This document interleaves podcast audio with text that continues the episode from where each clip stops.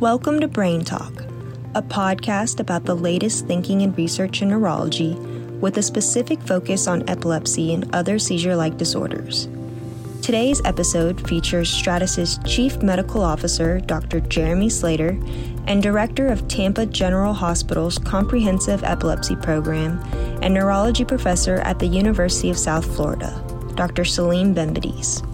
Dr. Slater and Dr. Benbadis will be discussing the topic of video EEG monitoring and how they believe it has evolved and where they see it going. Let's take a listen.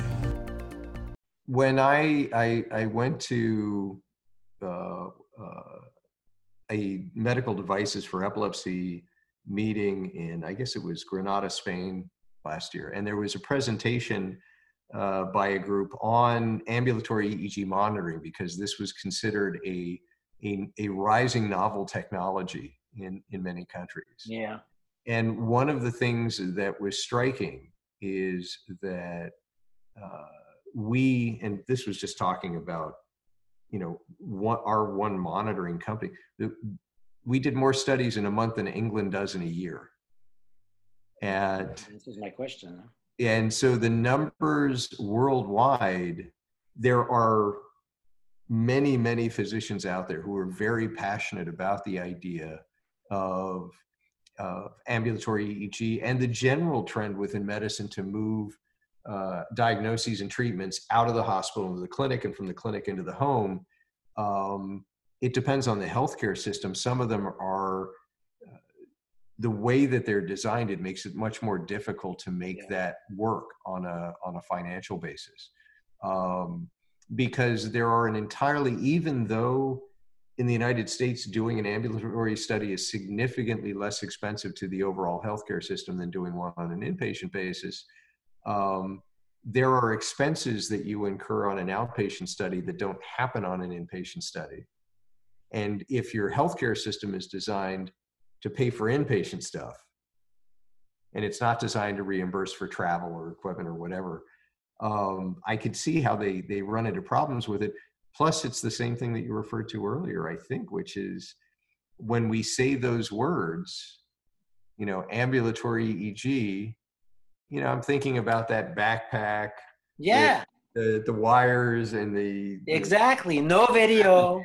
No video. Bad quality. That is what people think about you know, we just finished, we didn't finish, we finally got accepted our study of ambulatory EEG using one of your competitors. It's a smaller series than the Syed one, but the same idea, the yield of ambulatory EEG video study. So I'm telling you this because I'll send it to you when it's published, but one of the reviewers, one of the comments in the first version was, well, the authors should explain the value of added video.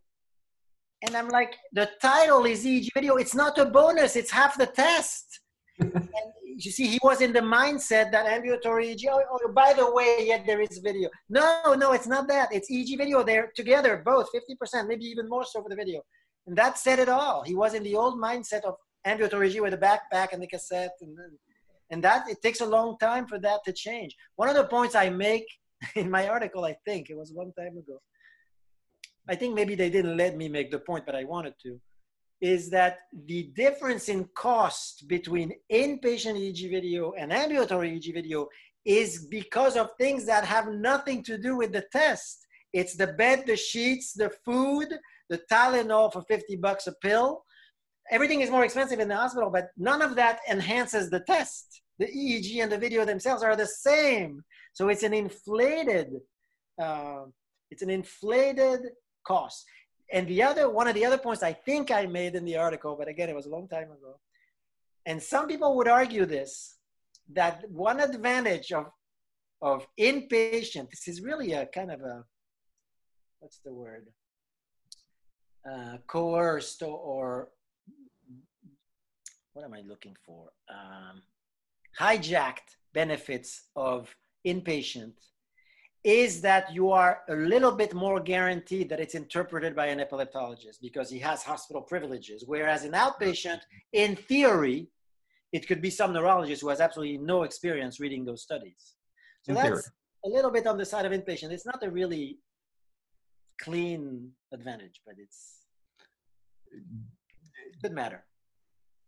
while we're occasionally going down in the weeds, um, for your preference, for the studies that are being done for you, how many cameras would you like to see?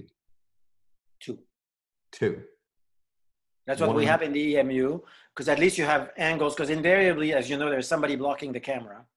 Either it's family. Like, you, so that's important, actually. You'd like two cameras in the same room. Uh, ideally, yes. That's what we have in the EMU. Right. Which means that uh, it's less than ideal. Let's say you have a camera in the patient's bedroom, a camera in their living room, because you know that's where they're going back and forth. While that doesn't hurt either, in an ideal world, you'd like three or four cameras so that oh, you. Sure. I want a camera okay. in every room. If you ask me what I want, the more, I, the more, the better. The more, the better. The other ideal, near ideal scenario because one of the limitations of home studies, as you know, is the patients move around and they're not on camera at the time of their episode. So nocturnal episodes that are predictably are going to occur in sleep in bed, children mm-hmm. or adults doesn't matter. Those are good for the home study. Gotcha. So um, another another thing I actually get questions about all the time we have our wonderful new code set where we went from you know three to five codes depending on how you were counting to something under 20000 uh, no it's whatever this 17 18 codes or something. Um, i've been asked even within the last week by physicians all right when am i billing unmonitored continuously monitored um, and I guess my more basic question, separate from the, the whole billing question, is what do you believe the indications are for the various levels of monitoring? An, an unmonitored study versus intermittently monitored versus continuously monitored? So when you say monitored and unmonitored, you are referring to the technical component, the technical aspect, correct? That's Not correct. me, the physician, looking at the uh, at the study. That is correct. So I have no strong opinion on this. Uh, in my view, the only, I know this is shocking. In my view, the Mark ones that require monitoring frequently or continuously are inpatient studies, ICU, status epilepticus, etc. A home study, by the definition, is less intense, less acute, and so the, the, the, the use for technical monitoring, continuous or intermittent, I have no strong opinion. From the physician point of view, they should do what they think is right. Uh, and as you know, for the professional component for us, the, the, the divide is between daily reports and not daily reports. They, the new codes, as you know more better than I do, I'm hardly a coding expert. They don't divide into inpatient versus outpatient. They divide between daily reports and not daily reports. Now, the intent was to do about the equivalent, assuming that daily report means hospital and not daily reports means ambulatory. And for the most part, that is what's happening. But mm-hmm. there are loopholes around that, and people can can make it work. From my point of view, for, and again, I'm only talking about the professional component. I have no, I see no use for me to check every day and do a daily report when it's simply for diagnosis. Give me the five events at the end of the three days. I'm perfectly happy. I don't need to see the event the day that it happens. There's nothing urgent. This is, of course, very different from the inpatient setting, status epilepticus, relapsed, non-convulsive status, and that kind of thing. From the technical point of view, that's completely separate. And one of the reasons I like the new codes is that they separate the two completely. So I have no input or interest in the you do uh, Fair enough. technical side of it, which for me is, is the company I work for, or in the case of the hospital, Tampa General. Um, but I, they code and bill as they see fit. For example, and I think you and I have had this conversation before, when the company does an EEG video ambulatory study and we mm-hmm. record nothing, usually it's because the referring physician had no intention of recording anything. The last seizure episode was eight months ago. He knows he's not going to return anything. So you're going to give me, you or any company will give me a study of three days with video, no events. I don't look at the video. It doesn't do anything for me. So I don't bill for the video. I think that's the right thing to do. But hmm. you, the technical side, invested and used the equipment to record and I see I have no problem with the technical component billing for video. I think the professional component should not. I don't enjoy watching the patient watch TV and eating pizza for 24 hours. I, am not going to watch that. It doesn't help me. So, and, and the beauty of these new codes, as you know, is that they're completely separate. So there is nothing wrong with, I don't bill for the video, it doesn't do me any good, but you all do. You monitor, you look at it, you adjust, then it's perfectly legitimate. And the new codes are good in that sense, in the way that they separate the two. It is certainly true that the purpose of the video for the technical component uh, but if, if no seizures are being recorded, its primary purpose is to allow appropriate identification of artifact yep. so that the technologist can go in there and fix it. Um, and that is not something, you're right, it's not something the physician has to worry about at all. Um, do you think that anything, uh, going back to the article that you did in 2015,